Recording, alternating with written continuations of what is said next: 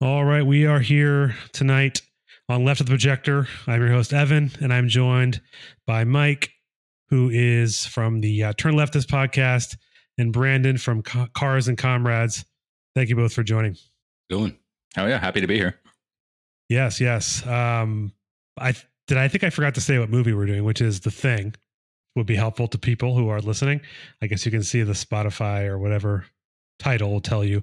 But this is uh, you know, a classic 1982 horror thriller, whatever you want to call it, John Carpenter. And it's always been one of my favorite movies. Although I got into uh, an engagement or a conversation with someone who told me that it was like a boring dude bro snooze fest. And I'm like, it's a lot of dudes and it's a lot of, you know, slow moving psychological paranoia.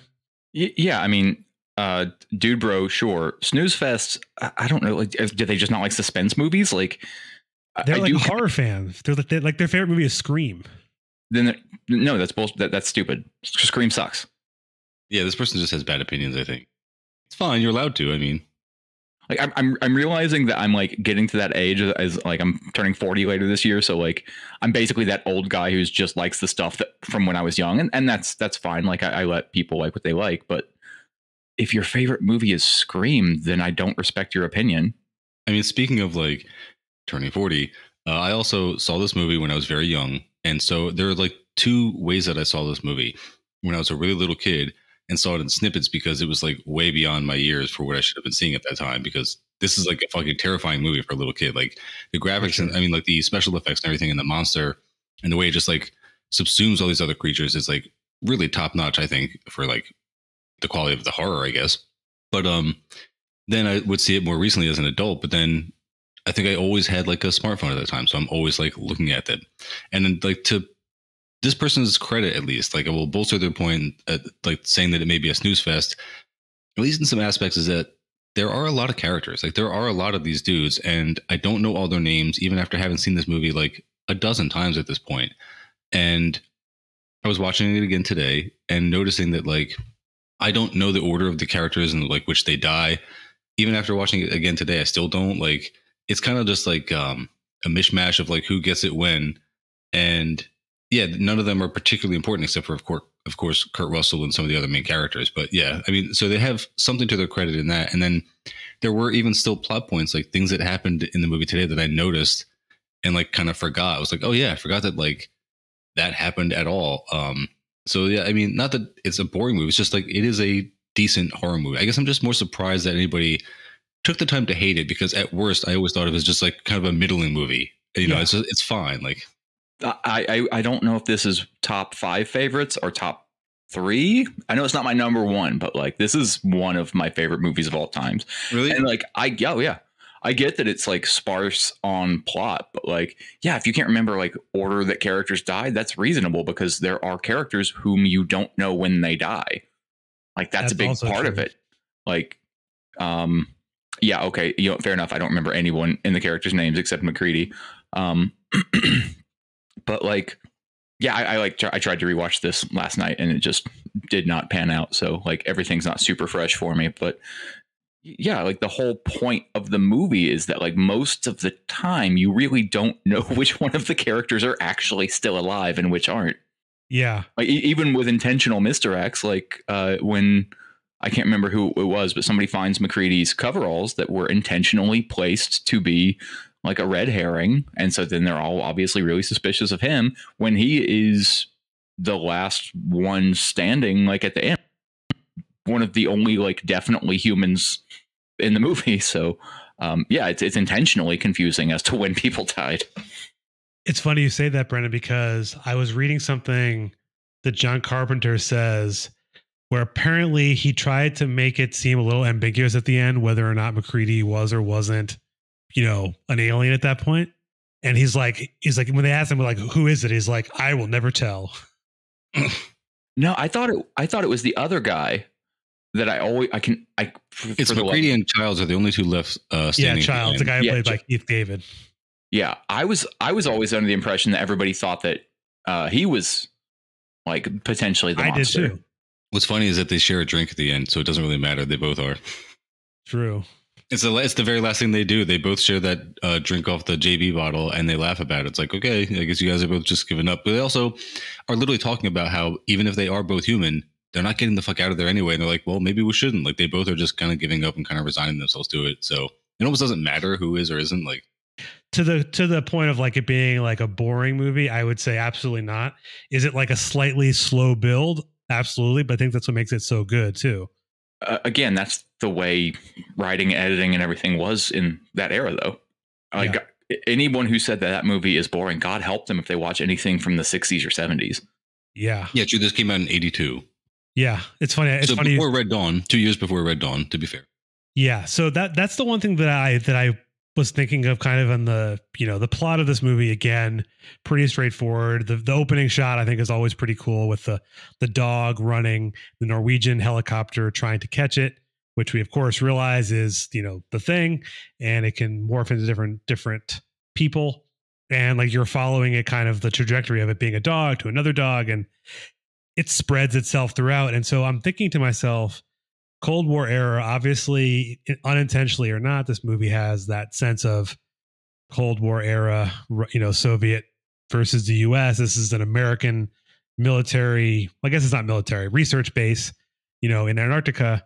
Is the thing like the threat of communism, which is sort of obviously this is me putting this meaning into it. You know, I'm sure John Carpenter had zero to probably 0% chance of actually uh, politicizing this movie in any way. I think you were saying that before, Brandon. So, do you think that makes sense? Yeah, John Carpenter's so funny. Like he he he was largely apolitical, like we, we discussed before. I like watched a few interviews with him to try and like suss out any sort of things that he might have like intended, like anything political, and I couldn't find anything. But just watching no. three three or four interviews with John Carpenter, it's really funny because seems a lot more like he should be fixing my car than directing a movie. like not even just his appearance, like his whole vibe, like just is he's he's got the vibe of like blue collar director. Like not that it comes across in any of his movies. A, a funny thing I think about him, like he, he does seem like he would be probably moderately progressive, but he's definitely like I don't think really trying to put anything like it, it, short of they live which you've already discussed. Yeah. I, I, have seen like a few quotes where he got angry that people were using they live into comparing it to like Trump era, but he didn't actually come out as being specifically like anti Trump or like pro Hillary or whatever. It was just kind of like he doesn't, he's clearly holding whatever his beliefs are to himself. Let his movies stand for themselves. Or he's just not someone who has a lot of like political leanings and isn't going to try and get wrapped up in stuff that he's not educated on. Like, I don't love that position, but I like it a lot more than like a liberal who will, you know, like defend Ukraine to the death or something. Like, I would rather have a John Carpenter than uh, Mark Hamill. I mean, John Carpenter could be even like somewhat radical in his beliefs, but like it could even be in like a libertarian way when you look at things like they live or whatever. But um, yeah, I would imagine he's probably just gonna like a another Hollywood like liberal lefty lefty leaning at least, but then probably have some libertarian issues as well because I mean, there's got to be some subversive element to his politics for you know from the movies he, he makes to begin with. I don't know. Yeah, I, I think that's that's probably true.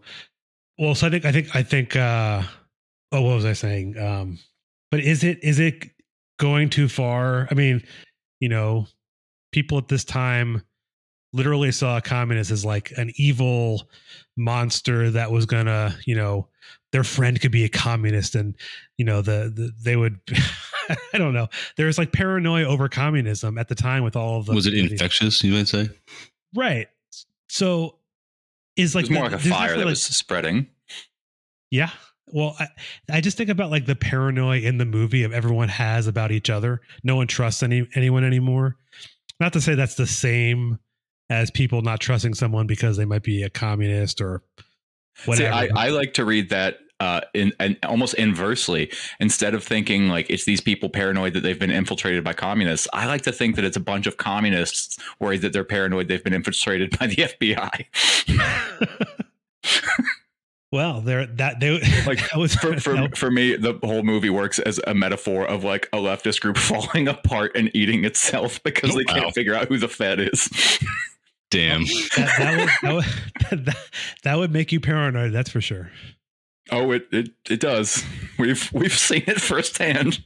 I mean, just how many how many groups have they uh, infiltrated? It, we don't have time to list them all here. It's frustrating. I mean, and again, they look just like you. They could be anyone. It's like It could it could be your dog. You never know. it could be. FBI dogs. They got like FBI robot dogs now, so right or That's why I have cats. You know, they're not going to narc on you. Never. They would never. They would never make a robot cat. There's something to be said for the thing breaking down hierarchies because when it gets there, it's very clear that like I think the old guy with the gun, I can't remember his name, but he's the guy in charge. Brimley? right? Like- no, not even him. It's um oh, the guy who like is the only guy wielding the pistol all the time. oh, right, yeah, the the doctor.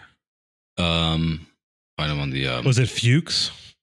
No, let me I'm- see if I can I've seen this movie a, dozen times, and I, I'm like always terrible at remembering who's who exactly in terms of the characters because I do feel like it's it's like chaotic quickly. I mean, you have the beginning where everyone's kind of enjoying their liquor, and Kurt Russell McCready is pouring booze on his computer because it beats him in chess and shit. So everyone is very lonely and very uh, individual.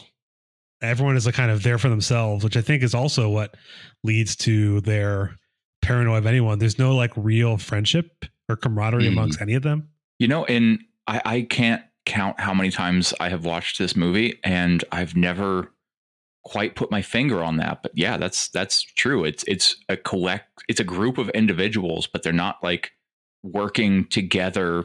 Like you know, like the the the thing is basically a collection of cells, but it's it's working collectively. Like one co- communicative goal. Like yeah uh yeah oh man that that is a good like good reading of that because it's like when you think about communism versus like american capitalism where it's just hyper individual- individualistic i love reading like the thing they analyze is like these individual cells that are working like together and it's it's taking over this this group of people who are all there kind of together by themselves i love that read no, that was actually the only thing that I said to Evan before the show was I took away from the message from the, the movie that individualism was the the worst enemy that these guys were up against out in this hellscape. Like in addition to being in Antarctica, but that's like the whole thing about it. It's like you're as separated as you can possibly be.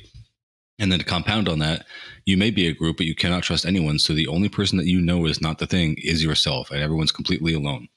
And I said, to Evan, it's like if only they'd had some kind of systems of accountability in place for emergencies that don't require trust, that allow everyone to be like held to account very publicly, even if they don't value privacy um, in like an emergency situation, like that could have been implemented. And it's like, and like in parentheses, scary authoritarianism, like whatever would be the most terrifying for these freedom loving Americans um, at that time. And of course, you can easily relate it to COVID and say, like, you know, you can handle it the way that the scary countries did and then not have a lot of deaths, or you can handle it the way that all the free countries did and lose a bunch of people who don't make it. It's like, yeah, if only there were those systems in place and if only you could behave in a decisive way um, and act very, what may seem rashly, but maybe effectively in that kind of situation. And for that, you kind of need central planning in a way that was not able to happen there. Like it was a complete breakdown of authority. It's like, and in that way, McCready becomes the guy, even though he's just like the fucking pilot. He just was the most capable all the time. So he's like the de facto leader throughout the whole movie for that. Yeah. Well, I mean that's that's I mean that's the I mean that ties perfectly into the them all being kind of they don't care about the group at all. They're individually like they're hanging out playing poker. They're friends with each other because they're all there together. But on top of this, also is they're also so super secluded. I mean, I can't imagine being in the middle of Antarctica or like some some place far off, and you're the only people you see are these like 12 people constantly and you can't really leave very easily your mental state would be pretty diminished so to not have something in place to enable you to solve a crisis the only thing that they could agree on was like spraying things down with the either the flamethrower or the uh the the fire the not the fire hydrant the what the fuck are they called Oh, the fire extinguisher. Fire extinguisher. Like that was the only collective little thing they had going. The one thing that I've always like, okay, no, I'm changing the subject a little bit, but this this is a thing that I have been confused about for as long as I've been watching this movie as an adult. Uh, this is a research facility, right? Yep. Are any of them researchers?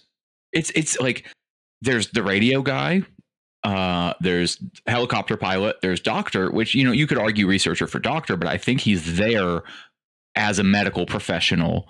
Like it really seems like maybe 90% support staff and like one or two researchers tops. This is a cook as well. And you have the guy who sort of like is originally the de facto leader, but he doesn't really do anything. Well, I can't think of uh, uh Oh, Gary, and it's um, I did find him in the IMDb.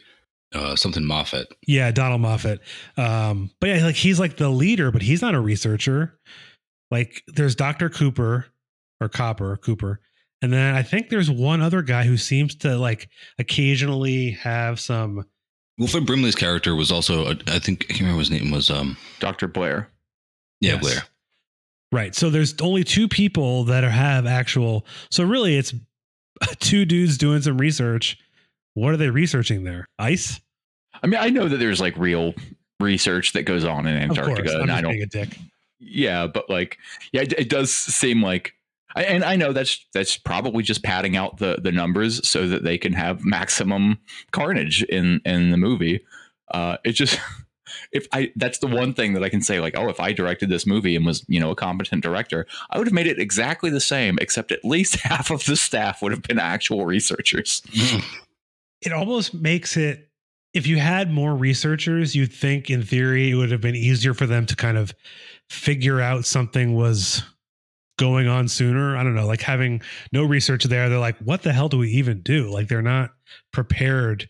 Hell, it would have helped if they had had the ability to communicate with the Norwegians at the fucking neighboring base, um, so that they could have said in Norwegian, "Hey, shoot that dog right fucking now," and just end this whole thing right now. Like, but you know, any kind of preparation at all would have been good. But yeah, I mean, I also got the impression, you know, you mentioned Evan that they because they're in this desolate atmosphere, they only see each other, that they could be on edge to begin with. But I had never, I just kind of always had the impression that they were recently arrived to the base. Um, I guess it may just be that there had not been enough exposition at the beginning showing these guys in their doldrums and cabin fever. Like it was just very quick. Like the only thing you see is like Kurt Russell dumping his liquor into the only fucking chess computer they have. It's like, dude, that's very short sighted of you. you could be here a while. Like, it could have been they just got there. I mean, they mentioned that they can't leave at some point until I guess spring, like the winter is over. So presumably you would come like before winter and then you would leave after, I'm guessing. So yeah, I mean maybe they were just there. I don't know. Yeah, like um, it didn't seem especially like stir crazy ish, um, because like you know like uh, the one dude it's just skating around and like listening to music. Everybody's like kind of uh, like doing their own thing, but like nobody's like coming apart at the seams, which is they all seemed very comfortable, like routines for sure, but not like, you know, on it. I mean, maybe it were certain things that they were doing, like when the guy refuses to turn off the radio and the other guy's like begging him to over the intercom, he's like, turn that fucking thing down. The guy just doesn't. I thought that They, was they still had a lot of booze and a lot of weed left, so clearly they they, they weren't running right. low They're on doing supplies. okay. Yeah, and I think Nauls is the character you're talking about, the one who was like skating around. Um, Yeah. Thought, what was he? Uh, it's funny, like the I didn't I didn't write that many notes down when I was one of them, but one of them was like, what were they researching? Was like one of the main thing I was thinking of, and then the other thing too is they go back to the Norwegian base to like see what's up, and they didn't send they sent the the like the medical doctor and the pilot, which makes sense. They need the pilot to get them there. Why didn't they send if they were really looking to see what happened? They would have sent an actual researcher, but no. I don't. I would. I would say that in that case, like they think that something like fucked up and catastrophic has happened. You don't need the geologist or iceologist or whatever the fuck like research people they have there. In that in that case, yeah, you need the pilot to get you there. The doctor seems like it would be high priority because if these people are like flying around in helicopters just shooting at animals, like being crazy and throwing hand grenades, then they're probably going there not like, oh, I wonder what they're researching, and more like, oh, I hope anybody's left alive. Yeah, they were still in cabin fever at that point. Well, it did seem they they like it seems like implied that the Norwegians I, I don't know, like their their research place seems smaller, like when they're walking around it, and it seemed more sciency. I don't know. And clearly they had done something. They had literally excavated this thing from the ice, which at the time you don't really have any backstory. And actually, it's a good point because you mentioned Mike that you watched the the sequel, I think, or the prequel. And I think Brandon, you said Yeah. you've seen it too. The I haven't seen it, and it the requel, which I think is cool. Carpenter had no part in it, but it doesn't mean it. You said it was like what a fine movie, not not good, not bad, but just fine. Middling. It was yeah. decent. I, it introduced another plot point that I um ended up kind of like retroactively applying to the the 1982 version, which was that the thing can't replicate inanimate objects like inorganic materials. So people's titanium rods, uh, their fillings, notably, is like a plot point in there. And so they Oh, use yeah. that as a test to see who is or is not the thing. And I remember thinking, um, I was talking to you about it before the recording. There's the one character who has like this really gaudy nose ring and it doesn't even make sense for his character. It's just like looks weird on him. But then I thought that was going to be a thing later where he is conspicuously without it, and then people know that it's he's an alien, and then that doesn't happen at all. He's the guy who gets his hands just eaten by the chest cavity of the thing when he's trying to like resuscitate the guy, Yeah, and uh, it's just funny because it is like a major plot point in the in the prequel, um, and it's a good one too. I think it, it works very well for them. I'm guessing Carpenter didn't even like consider that as a piece of it. He just like, you know, But then it also fits in perfectly because then it, it's funny to think that the Norwegians figured that out and then the Americans didn't because that is what the prequel is. It's telling the story of the Norwegians at that base. And then it ends with the guy getting into the helicopter chasing after that dog that shows up at the American base. Like it, it's a perfectly, they recreate the shot and everything. It's very good. What Amer- Americans being second rate at their research. it's because they were using the Imperial system. yeah. Uh, No, it's because the DoD picked who all the scientists that went. yeah, they're they're there just to spy on the Norwegians. They weren't there to actually. I don't know. That actually that actually might track. They're there just to kind of keep tabs on the other researchers. So another cool point that I, I was watching some other support material, like there was some bits of like John Carpenter talking about the movie or just other horror fans talking about it. And they said that it's really cool that this monster has noticeably different um like body parts from different creatures because it's been to thousands of different worlds already and replicated those creatures. So it's got tentacles and crab legs and all these other different things. And that's why it like sprouts all those things from like a human head or whatever and like does all these crazy it's it's really cool in that way once you think about it, but like didn't occur to me until someone said it. It's interesting because one of the it's actually like a good segue. The one of the uh I like I knew that this movie was not well liked when it came out. I mean, pretty much all of John Carpenter's movies were not well. I mean, I feel like Halloween is one of the few ones, but not at the time when it came out. It was kind of a you, You, know you want to hear like this is totally not the thing, but John Carpenter. Do you want to hear my favorite not liked when it came out thing about John Carpenter? oh yeah, please. When he did Assault on Precinct 13, uh, when it went to be reviewed for its rating, um, they were like, "Yeah, this this thing where you like cold blooded kill a child, not gonna float." Because there's a scene in the movie where a, a child's like buying ice cream from an ice cream truck, and it just gets shot dead. And so they were like, you have to remove that scene, and then the movie is good to go with whatever like PG 13 or R rating that it ended up getting. But like that scene was like a hard pass, no go, right? And so he was just like, yeah, no problem. And then just lied to them and said that it was removed and released them, released the movie with the footage of the child being shot still in it. They, they didn't even bother checking. I mean, for all I know, he showed them a copy where it had been removed and then just did not distribute that copy. That's funny. Well, the, the well the the thing that I mean, I think the review I read before, so it was from the New York Times from when it came out in 1982, and like I'm not going to read the whole thing, but there's some part of it where he basically says he says, oh gosh, I had the part. He, he, I think there's a point in it where he's saying that like the shape of the of the of like the thing and the fact that it has like all these tentacles and it can like move really fast like makes it super lame. But actually in talking in what you said mike that it's like that's it has like a reasoning for that like I, I don't feel like john carpenter does things related to like his creatures or like the specifics in the movie like on accident. You know he is he has a purpose. Whether he's actually politicizing them probably not. But he's clearly has a, a way he wants it to look. I I would say another argument against the idea that this was made with any sort of like political intention. Like e- even though you can like you know the monster among us works as like a metaphor for like the attitude towards communism in the era.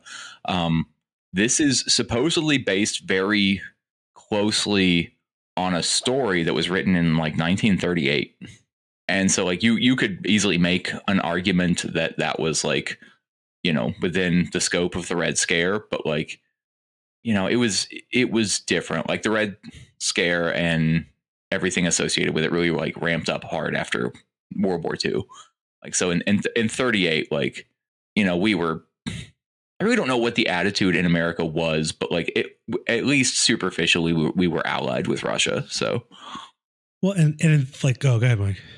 I was just gonna say I, am gonna completely change the subject. Um, so well, well, just I'll just say this one thing. I was just gonna say that, like in the 30s, especially, I think I don't know. We were talking about this maybe on one of the in one of the chats about how that was before movies basically in the United States were scrubbing out anything related to communism and you know uh, well I'm blanking on the name of the act that they basically passed or not passed but does anyone know what I'm talking about?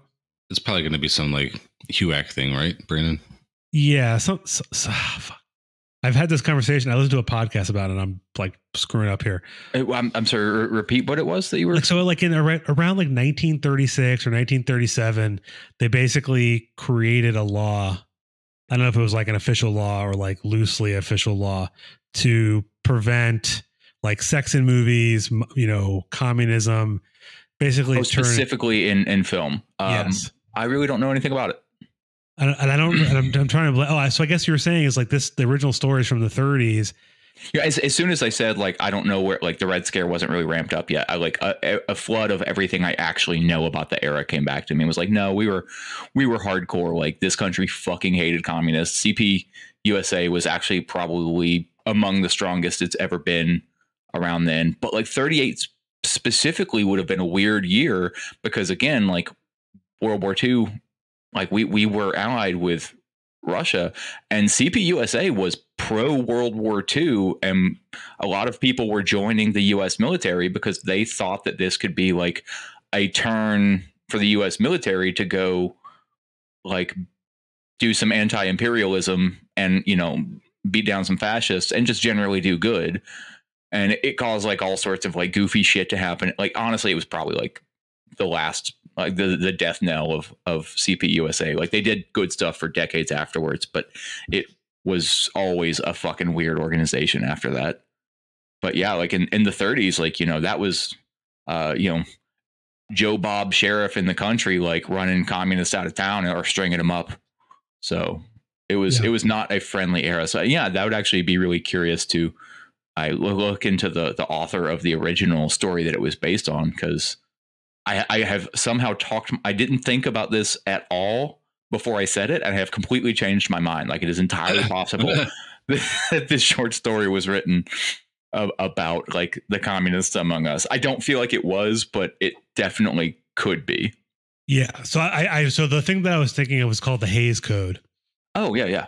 So that's uh, that was the the piece, and I just looked up the guy you were talking about. So well, I know you want to say something, Mike, but I'll just say I, I was trying to find anything about the person who wrote the original um, story, but apparently he was a, like a science fiction writer and he went to MIT. And so he was very into science and all these kind of things. I don't know what his opinions were, but I think he might have been pro, uh, pro, pro against segregation or pro segregation.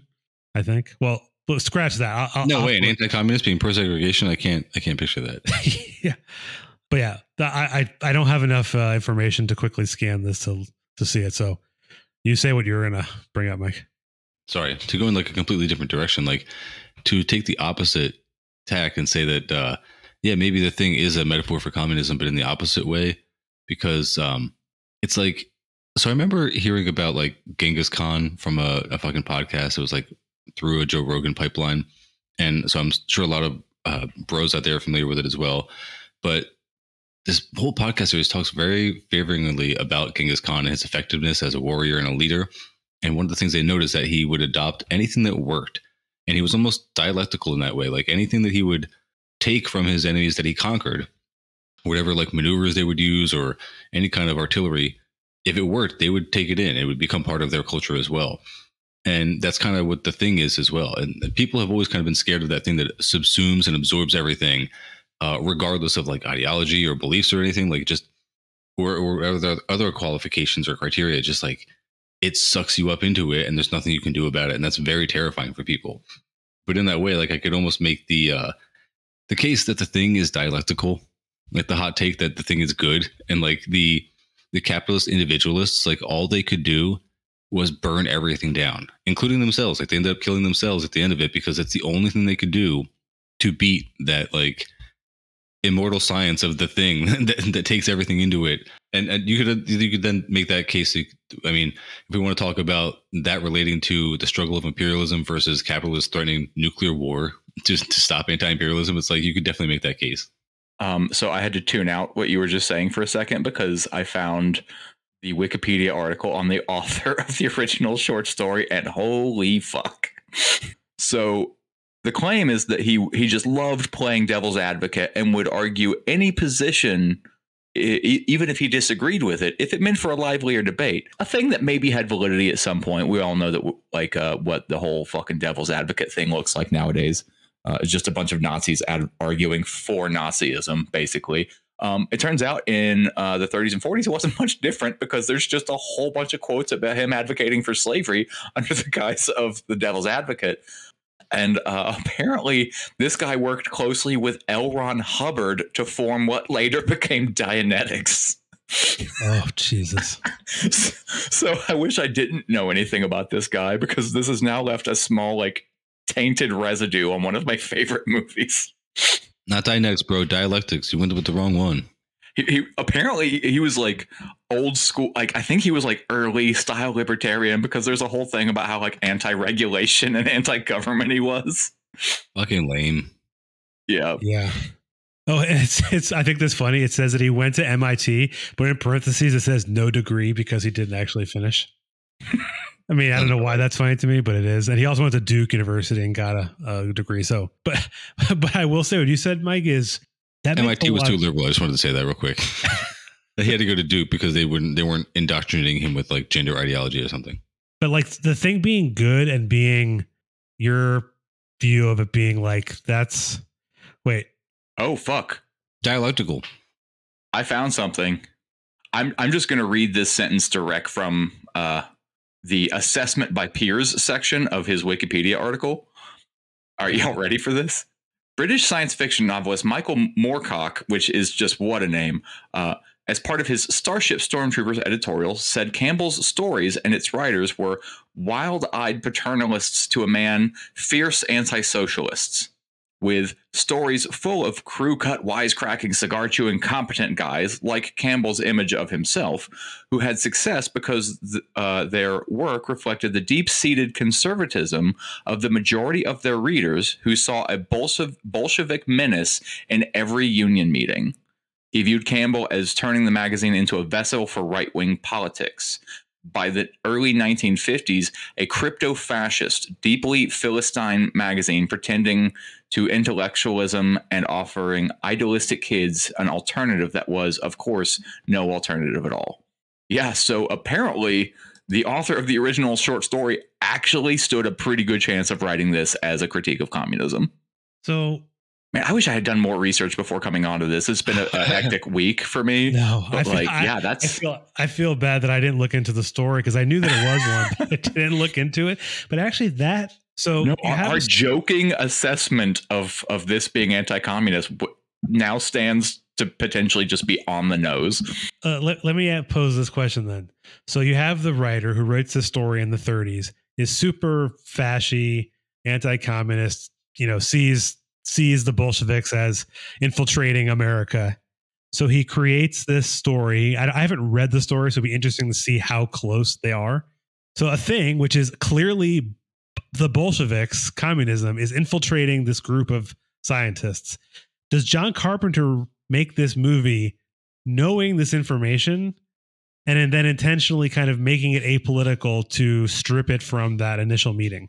Well, I okay, so I've never seen the original, uh, the thing from another planet, Me either. but I saw an interview with John Carpenter where he explicitly said that when he was approached to remake the thing from another planet, and it was one of his favorite movies, so he didn't want to like try his hand at actually just a straightforward remake. So he went with the something closer to the original short story, so that he didn't feel like he was stepping on the original movie. Oh, that's worse. oh fuck. Uh, that's. I mean, but it doesn't necessarily mean. Oh man, now am I, am I like a John Carpenter apologist now? Am I like? uh I mean, th- like we're well because we're coming at this from a leftist perspective. Yes, you Well- are. well, Um, I mean, well, I guess, I guess my, I guess am I saying like, if you're saying he was going off the direct source material for this movie, did he like know the pol? We won't probably. I didn't see. I don't think I, I saw nothing about this where he talked about it specifically. Do you think he knew that this dude was was writing this as like anti-communist propaganda or? I mean, we have uh, in the last you know five to ten minutes like made quite a progression to to this being like legitimately an ant like it does sound strongly like that is the case, but we've I've read like a half a paragraph of the Wikipedia article on this fucking guy, so I'm not quite ready to lean in super hard that this was written explicitly to be like anti-Bolshevik. That Yeah. being said, you know, we we are used to the access to information that we have now. Uh, and it, I like to forget that you know somebody like John Carpenter, who in probably 1979, 1980, who's starting work on this movie, couldn't just hop on Google, look up the author. Like Right. he would have he would have had to have been in the library like doing deep dives to find out like the politics of this guy and then when on top of that you factor in the fact that he was approached to do the remake of the original movie i don't think that there's a lot that points to john carpenter having uh, any sort of strong political leanings in this or as much as he just thought it was a good story Yeah. No, I that that is more likely. You're right though. He wasn't able to just he could have read the original story, but how did he know he would have had to then go back and read other articles that he's written in that that magazine you just mentioned. What was it? The Storm the Storm Ship Troopers? Starship Troopers, like oh wait where was it i don't know pretty fashy sounding name but The Starship Starship Troopers? Stormtroopers. oh, it's not that. Okay, not to do with that. My bad. He definitely was a starship vehement- stormtroopers yeah I wonder if that's where uh Lucas got his uh his name from. Probably so.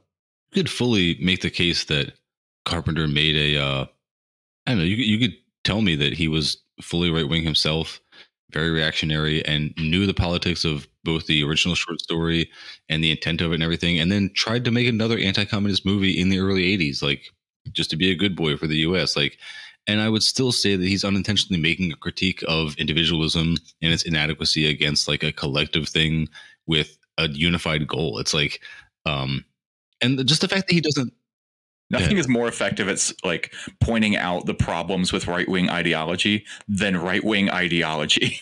Exactly. Yeah, let it let it play out. Like let it come to its logical conclusions in any situation at all. Um, but the fact that it doesn't like lionize the people who represent capitalism and just like order and the good Americans and everything.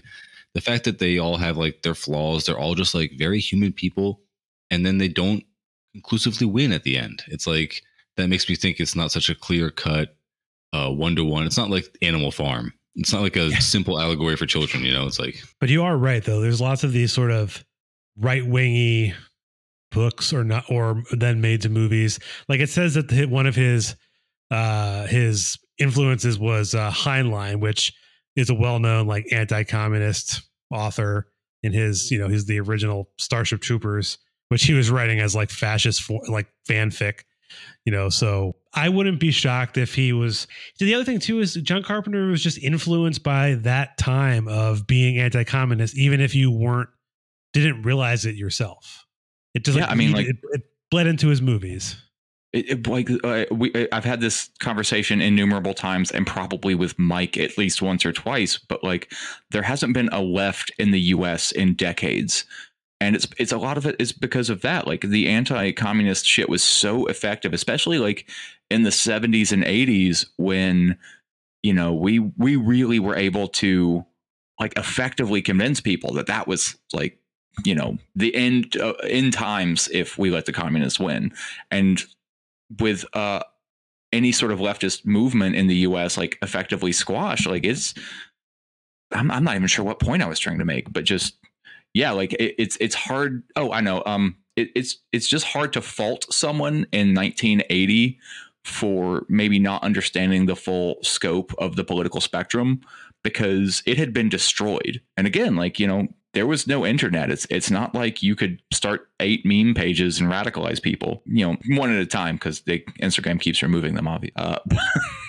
well, yeah, I mean, you had to make movies, and when you, if you actually were left leaning, trying to make those movies, one, you weren't, they wouldn't let you, and two, if they did let you, they were then sanitized to where they would be palpable for the masses. I mean, the, there are only a few directors that I can think of, which I used to think of John Carpenter's writing kind of intentional, unintentional kind of subversive plots. But I think of like Oliver Stone's probably like one of the few actually writing anti-war movies and getting away with it pretty heavily. But other than that, I mean, like not a, a big a, list.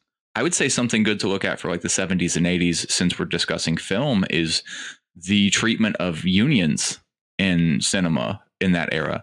Because like at the time, it did not matter the context if a if a union member or union boss or anything showed up in a movie, he was probably like that super corrupt, like maybe an enforcer, like uh, mafia affiliated. Like there was a very like clear cut image of who they wanted to portray unions as. And, and God, I wish I could remember where there was a podcast where like I heard somebody talking about it, but they were specifically going out of their way to discuss like the few movies that they could think of that were moderately pro union Norma well, Ray. Honestly, what's that?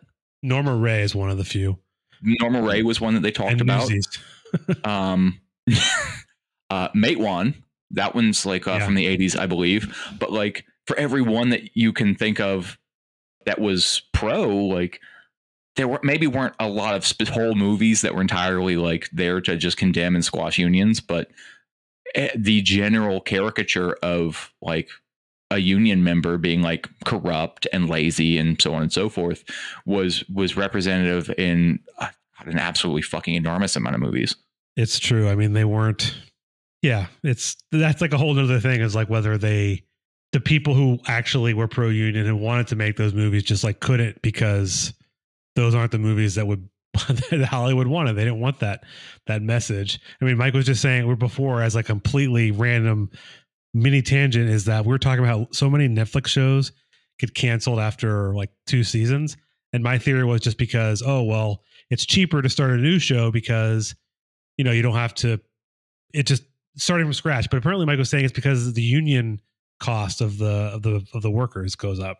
Yeah, af- af- after three seasons, they say that it is it is rare for a show like it was unusual that things like Stranger Things um, has have been renewed on Netflix for so many seasons because they generally end it by season three because it becomes more cost prohibitive after that. I had heard season three. If it was season two, I would believe that as well. But like, I mean, Stranger Things is like probably an exception because it was so popular and like it probably made them enough money to cover whatever. Yeah, they wanted to do.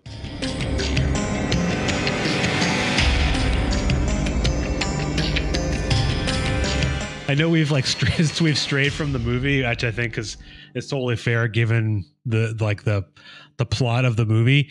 But are there any, like I don't know, I, being that you're both fans of this movie, what would you say like are some of your uh, favorite scenes from this movie in terms head of walking like a crab? yeah. Uh, uh, I uh-huh. un, like I unabashedly love this movie just for the effects. Like I I'm such a slut for practical effects like this, and they're so good. This is like the apex. And it looks so, and they look great given the time. Yeah. Like there, there are movies that have come out in the last, like in the early 2000s, that have like aged to shit, where like you can't even watch the effects anymore. And meanwhile, this came out 40 years ago, 41 years ago. That really is the thing about it too. It's not even just that they're good effects, but like they're done so well that like when they show this creature in all the various different forms of like mutating into different things, and then different creatures come out. Like at the end when he faces the final boss, it's like another of the dogs comes out of the middle of it, just like sprouts out of there. Um, there's so many different like creature things sprouting out of it. It's just so creative that like they don't have to flash by it really quick. Like you can stare at this thing for like you know several slow frames of seconds at a time and still see a whole bunch of different horrifying things that really look human or like animal and organic in such a way it's like but then melted and horrifying. And they do a really good job of making that just really gross in a lot of ways like the sliminess of it like um yeah they, they just do a really good job of that. And with the silicone or whatever they're using it's very impressive that way. Again, again, something I saw him specifically discuss in an interview, and he brought up something that it never would have occurred to me if he didn't say it explicitly. And apparently, that was all lighting. Huh. He said that like if they lit had lit it differently, it would have either like if they had gone darker, obviously it would have lost a lot because uh, there's such a like a vivid color palette to a lot of like these creatures too, and to darken it would have like really taken it away. But any lighter, and he's like he was talking about how uh, the brighter the lights were getting, like it, the more obviously it was a silicone prosthetic or a puppet or whatever. Uh, so apparently, like a lot of that was just dousing it in whatever the weird stuff that makes it look slimy is, and then lighting it just perfectly so that it's not too dark, but it's not bright enough to see that it's obviously a prop. Yeah, I mean he he does. Yeah, his his effects in pretty much all of his movies are pretty spot on. And then not to top on the top of that, completely unrelated, is just always the scores for his movies, which he mostly does himself. I think in this one he didn't write. This is like one of the few movies where he didn't score himself. I think I'd have to fact check that. Uh, I thought he did, but I I, I don't know. You could be right. A music. Oh no, this one wasn't. It's by Ennio Ennio Morricone. okay. But yeah, I think pretty much every. I think every other movie he. I don't know why he decided he didn't want to do this one or whatever, or maybe he collaborated with him. I don't even know. But the um, I I mean I always love. I mean I guess it's like the, I don't want to call it like the quintessential scene of, the um the movie, but like the one that I feel like is the most tension filled is when they're doing like the paperclip and the blood. Is just a great scene, and the um there was a line that I I noted down. I think it was uh, I don't remember which character said it. I and maybe you can remind me. I think it was Childs. At some point, he's like because he's like super skeptical of like the idea of there being an alien. Like he's like the skeptic. I mean, I guess they're all kind of skeptical, but he's like the super skeptic, and he like calls. He refers to like it being like some voodoo bullshit, and then he says something about like aliens, how they taught the Incas to build like things. And I was thinking about how this is like this trope you sometimes would see in movies where they assume that humans couldn't possibly have built the things they built because they needed like alien aliens to help them. That's one of my favorite things that when somebody starts talking some like like ancient or uh was it ancient astronaut bullshit, I will immediately call that out as racist. And people are like, What? How's that racist? and it's it's I love it because it's one of the ones that you can convince people of the quickest. And it's just like, oh, because it's always about an African or South American civilization that people don't believe would, could possibly be advanced enough to move large pieces of stone. And they're like, Yeah. oh, yeah, that's Yep. okay. Point taken. Yeah, it's it's it's a it's an easy to spot uh racist. Uh, that the literal words I wrote on my piece of paper was racist stereotype. So yeah, that's the only exception, I guess, is Stonehenge. Only because it's sort of it's it's still unknown. Well, I mean, people just like assume that, like, I mean, I don't think it's unknown or anything, but people just like will still say that it's done by aliens or whatever because they're big pieces of stone or whatever, and that is in like England or whatever. Where I don't know where it is, but um, Yeah, it's like north of England. yeah, but I, I don't England, think yeah. that's that even. I, I feel like that's a less popular one to get chalked up to aliens because it's not that big. It's like not that impressive, I guess. I don't know. There's, there's a there's a popular idea for how the stones were moved around too. So I mean, I, I thought there was like, I was under the impression that all these feats of engineering that are attributed to aliens had been figured out by modern masons and and you know engineers at this point, and that it was just crackpots who think it was anything else. Like, Yeah. fair enough. Yeah. You you like yeah, I think it's more like people I think now it's more like a some people might be joking about it, but one thing that I noticed too, this is just another like completely random thing. is I think throughout the movie they're drinking American bourbon or whiskey, but I think there's like a scene towards the end where they're drinking Smirnoff, And I, I think it's like the last one of the last thing they drink. I'm like, oh, that's interesting. They had some Smirnoff there, and I Hmm, read. wait, I'm is- like, oh, Is J and B American? I don't Oh, I know what it's- is. It's I thought it Scotch. Canadian. Oh, you're right. It's not. It's not American, is it? Well, do they drink Jack Daniels or no? Is it all? No, they drink J and B, and then he leaves the doctor in that tool shed with like a, another clear bottle of something, but I can't remember what it is. It look, it was a white lic- liquor, or I mean a clear liquor. Um, Oh, so I think maybe it was just at the end. What did I write? And then Childs and Kurt Russell definitely both sip on Kurt's trusty bottle of JB at the end. Um, Oh, so the the part where he's drinking Smirnoff is when the doctor is doing like that computer like simulation of what the like the spreading of it and it creating it, and he's like Oh, yeah. getting like really stressed out. I think it's Blair, and then he starts taking drinks of uh of Smirnoff, which I thought was funny because Which I, I have to ask, did they have the computing power to do that? Like, and No, also if, it. if if they did, like, how did he write a program that afternoon yeah, to, dude. to figure that out? That is they they, they had a they had a, a chess computer that could like barely function, and this this dude's writing like high level scripts on his you know Apache. I don't know what the computers were exactly then. The That was peak. Like, I mean, he did have like a, a much more beefy computer setup than Kurt Russell did for his little chess game. Like, That's he had true. that He did. Wall of arrays or whatever he did. But like, still, that is very much a depending on the audience ignorance when you just say the word computer in 1982. And then, like, oh, yeah, of course, he can make that computer just theorize the entire world scenario of this virus or this alien. It's like, of course. Well, but my my like my like thinking thinking of it now as like this anti-communist movie, and he's figuring out how the alien is spreading, how the the communism spreading, and then he's drinking Smirnoff. Like I feel like that could have couldn't have been like an accidental. I'm re- I refuse to believe that was an accident, but I'm just I like it. I don't know. Could could just be a he's a Smirnoff guy. I don't know. should have been Bankers Club or something. No. the the doc is Blair, the one who was drinking the Smirnoff. He's also the one who was infected, and they locked him in the shed, and they weren't sure that he was him or not. And they end up building like a spaceship underneath it. Um, that they didn't- that they're not aware of until they until he dies. Right? Am I am I mistaken that? No, it was Blair. They lock him in like the like the shed, right? And he sabotages all the computers and steals the like equipment, right, to build something.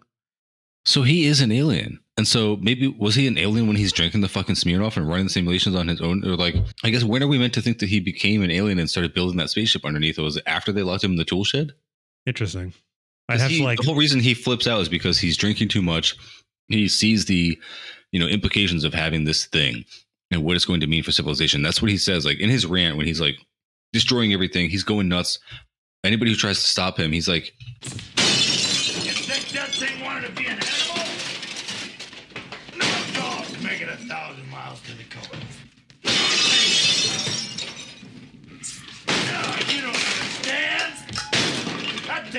thing wanted to. Still gets out. Imitate everything on the face of the earth. And nothing. Okay, Blair. I think at that point he ba- we're meant to believe that he arrives at the conclusion that all of them have to die. They have to burn everything down at that base because it's too late. And he says in his rants, he's like, if even a single cell gets back to civilization, it's going to subsume all of the world um, in a matter of like 72 hours or whatever it is. So it's like some kind of catastrophic thing. And so he's like firing a gun. He's like doing what he's like swinging the axe around. He's destroying everything. And they eventually subdue him and sedate him. And that's when they lock him in the tool shed. But then it makes me think that yeah, he must have um, gotten murked by the thing while he was out in that tool shed, and then started build his little tunnel and spaceship underneath it. Yeah, he wouldn't have gone on that whole rant if he had been the thing, presumably. Yeah, it would want to. If if anything, he would be like, I don't know. I think we should definitely get back as soon as we can. We should we should get somebody on the radio. Like, if if that's if that's the goal, then he really Yeah. Right. And then like when he becomes a thing, he's like, damn it, I fucked this shit up. I I had my chance. Yeah, like it's that whole like I I think I wrote I tried to write down the rant. It says like the thing want doesn't want us to show itself. Um it's like an imitation. I can't even read my own. Sure I could like look at the IMDb and see it. But yeah, like that whole he's like the only one who's really understands it. And then I feel like MacReady just like kind of believes him. It's like realizes like, oh, this could be bad. And that's like right after that when like he basically becomes the de facto leader of the whole the whole place. I believe. I think he like takes the gun from him, and then they the Yeah. whole little the whole scene. Yeah, There's a very tense scene because there's that scene. Like it's another good scene. That's probably it's before even the the paperclip scene you were talking about when they're starting to suspect each other, and Gary, the guy with the gun, it's kind of just known to be a hothead. He was the one who shot the Norwegian guy to begin with. He shot him through the window. He's just like, I'm not asking questions. I see these people shooting things out there, and he just shoots them. And um, Honestly, if someone comes at me throwing hand grenades, I'm going to shoot them. yeah, I mean, fair enough. But um, there is that tense scene where they start to try to decide who should even carry the gun and who they're going to trust is not the thing or not.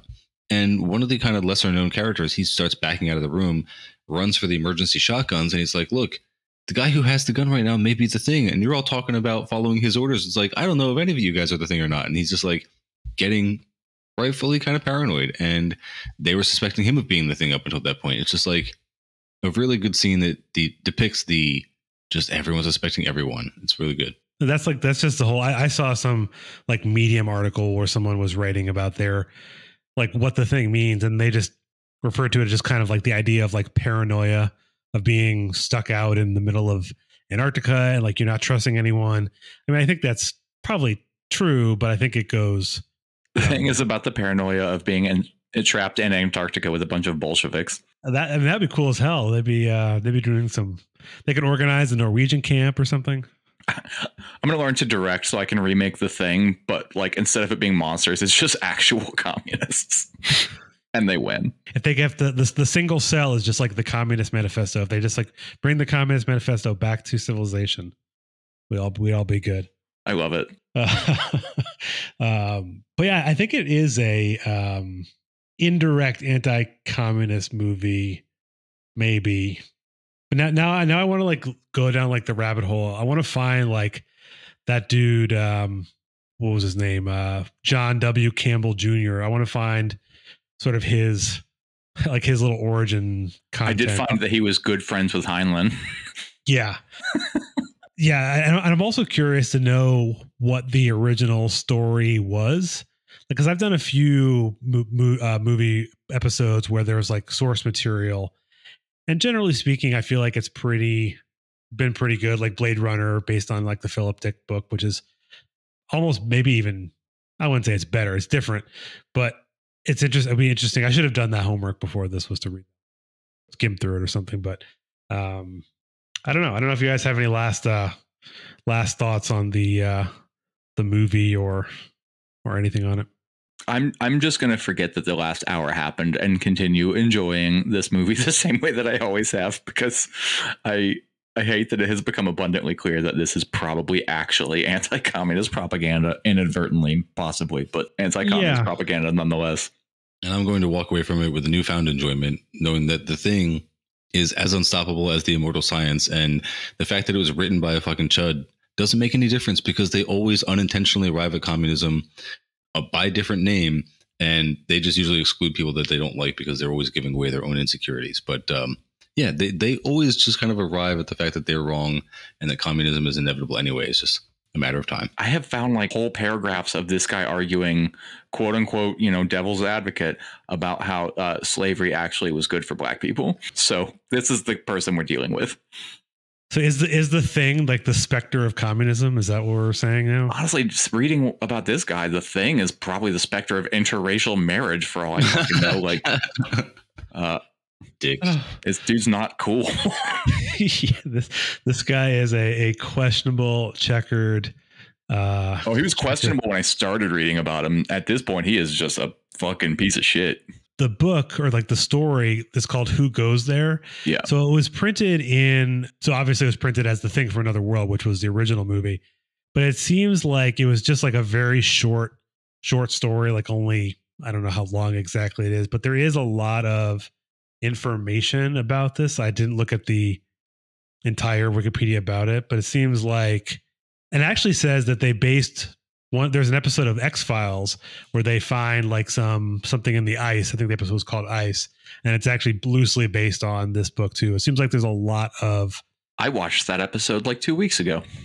oh, I love X-Files. Yeah. Um, there's an episode apparently of Deep Space Nine from Star Trek, The Adversary, where it's loosely based on this. Although you could say like the idea of there being a shape shifting alien infiltrating a crew probably all came from this at some point. You know, you know whether you intentionally or not, kind of thing. So I mean, it's honestly, it's a good trope. It, it's a good Sure. like vehicle for building suspense and mistrust. Like, God, uh, what what was that fucking game that everyone was obsessed with like two years ago? Uh, Among Us. Yeah, like God, that whole video game is probably based on this fucking short story. Although I actually just learned on Tuesday we were talking about uh, Parasite with the guys from Intervention podcast, and apparently the person who wrote The Last of Us was that what you're just talking about, or no? No, no. Uh, Among Uh, Us is a video game where you have, Oh, have to okay. figure out who. Uh, Same thing though. I was Infectious confusing. them. zombie.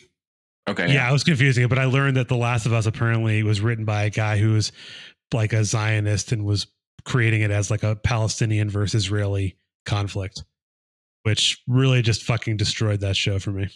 That sucks. I think the show is that interesting anyway, except for the one best gay episode ever.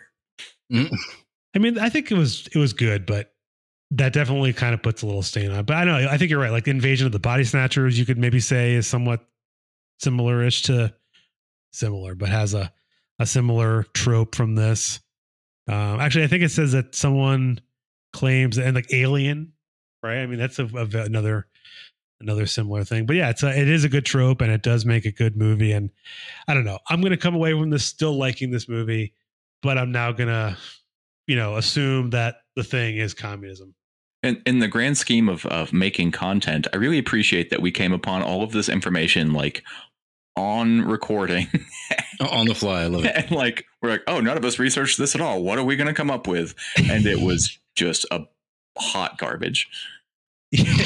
well, that's That definitely was all right. that's definitely my my fault. I was it's funny. I was thinking of this movie. I'm like, this is a you know, it's a fun movie. I like this movie. It's a horror movie. Talk about you know, oh, it's about communism.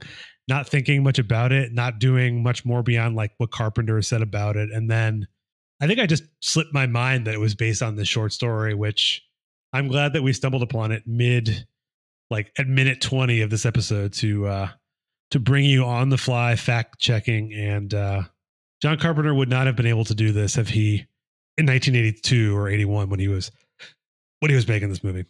Yeah, I still, in, in my heart of hearts, either I'm deluding myself or not. I don't know. But I, I kind of feel like John Carpenter's probably not a shitty dude. Like, no, I don't think so.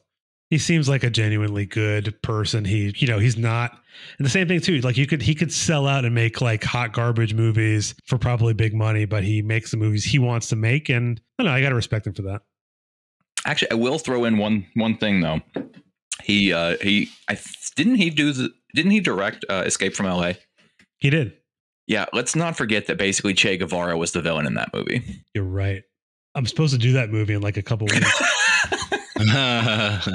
Fuck.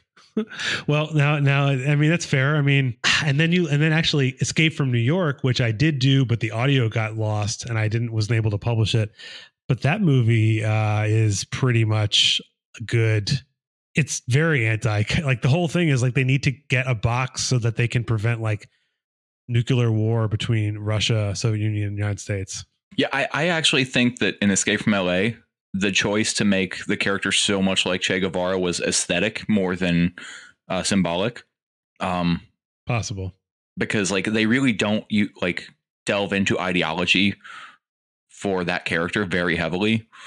And it's effectively it's basically just like a almost kind of remake of Escape from New York, which both function as acutely like you may maybe not anti-capital, but uh, like at least critical of like modern systems. Like For sure.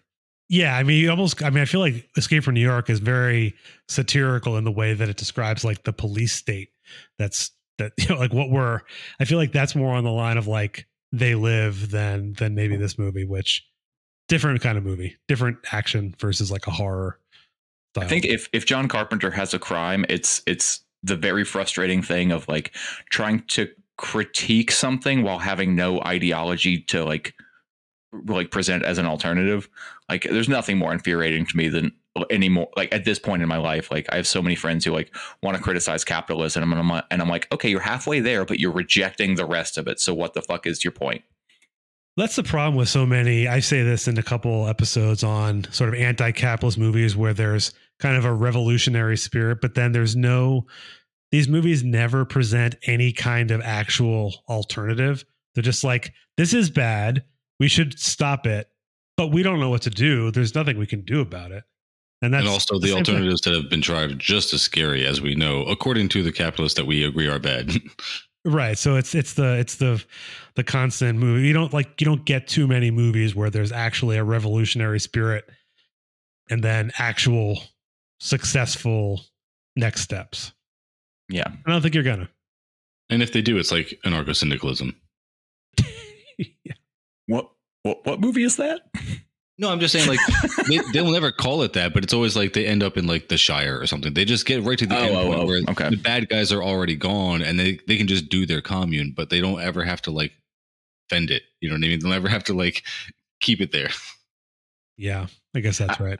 I actually, in, in all fairness, to go back to it, uh, there was the one episode of uh, oh God, what was the show we were just talking about? Uh, among Last not of Us. uh, the Last of Us. Uh, there's the one episode where like they show up to like a community, and the people are like, uh, "Oh, so you're communists." And they're like, "Oh no, no, it's, it's not quite like communism." And the one person that lives there is like, "Actually, yes, it's exactly like that."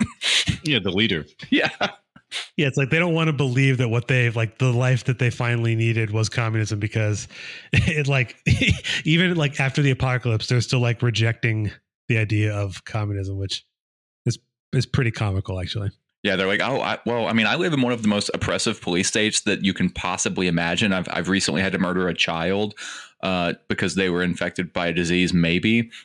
But um, I don't know, man. This communism that you guys seem living seem to be living really happily under is kind of suspicious to me. I, I'm gonna go. Oh man. like, uh, you guys all seem really happy, but at what cost? he did the thing. oh, my my favorite line. It's, It's like one of my it's one of my favorite lines to use as a joke. That's I feel like that should be like the Wall Street Journal, like the Financial Times, like underscore. It should just be like the Financial Times, but at what cost?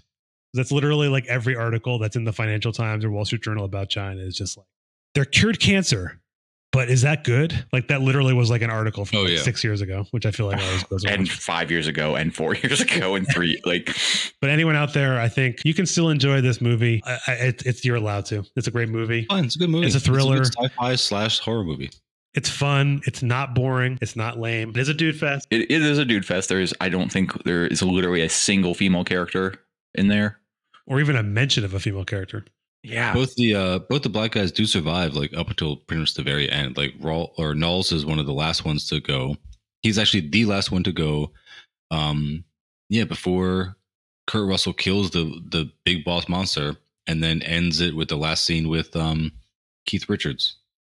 Sorry, Keith David, not Keith Richards. Him. that would He, be he such would have survived. He would have survived.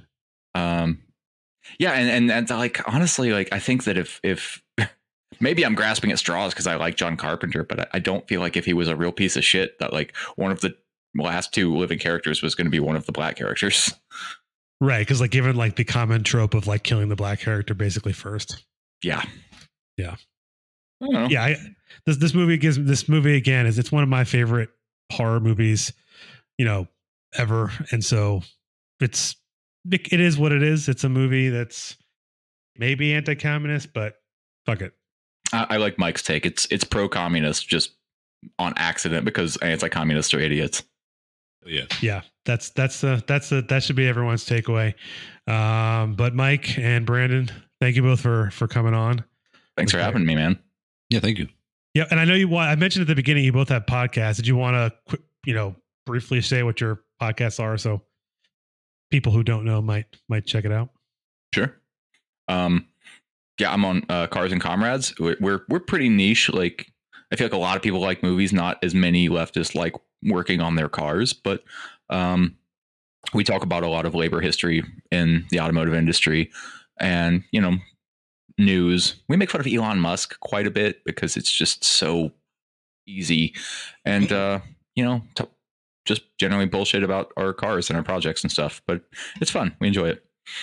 Yeah, and mine is uh, Turn Leftist podcast. We're not as niche as that. We don't talk about just cars. We didn't, we didn't pigeonhole ourselves. Then we just talk about anything Marxist. But um, we also are not really doing much lately. But there's a good back catalog. So if you haven't checked us out, go check out any of the other like 100 episodes we did. So So you've been listening to Left of the Projector. You can find us anywhere podcasts are found.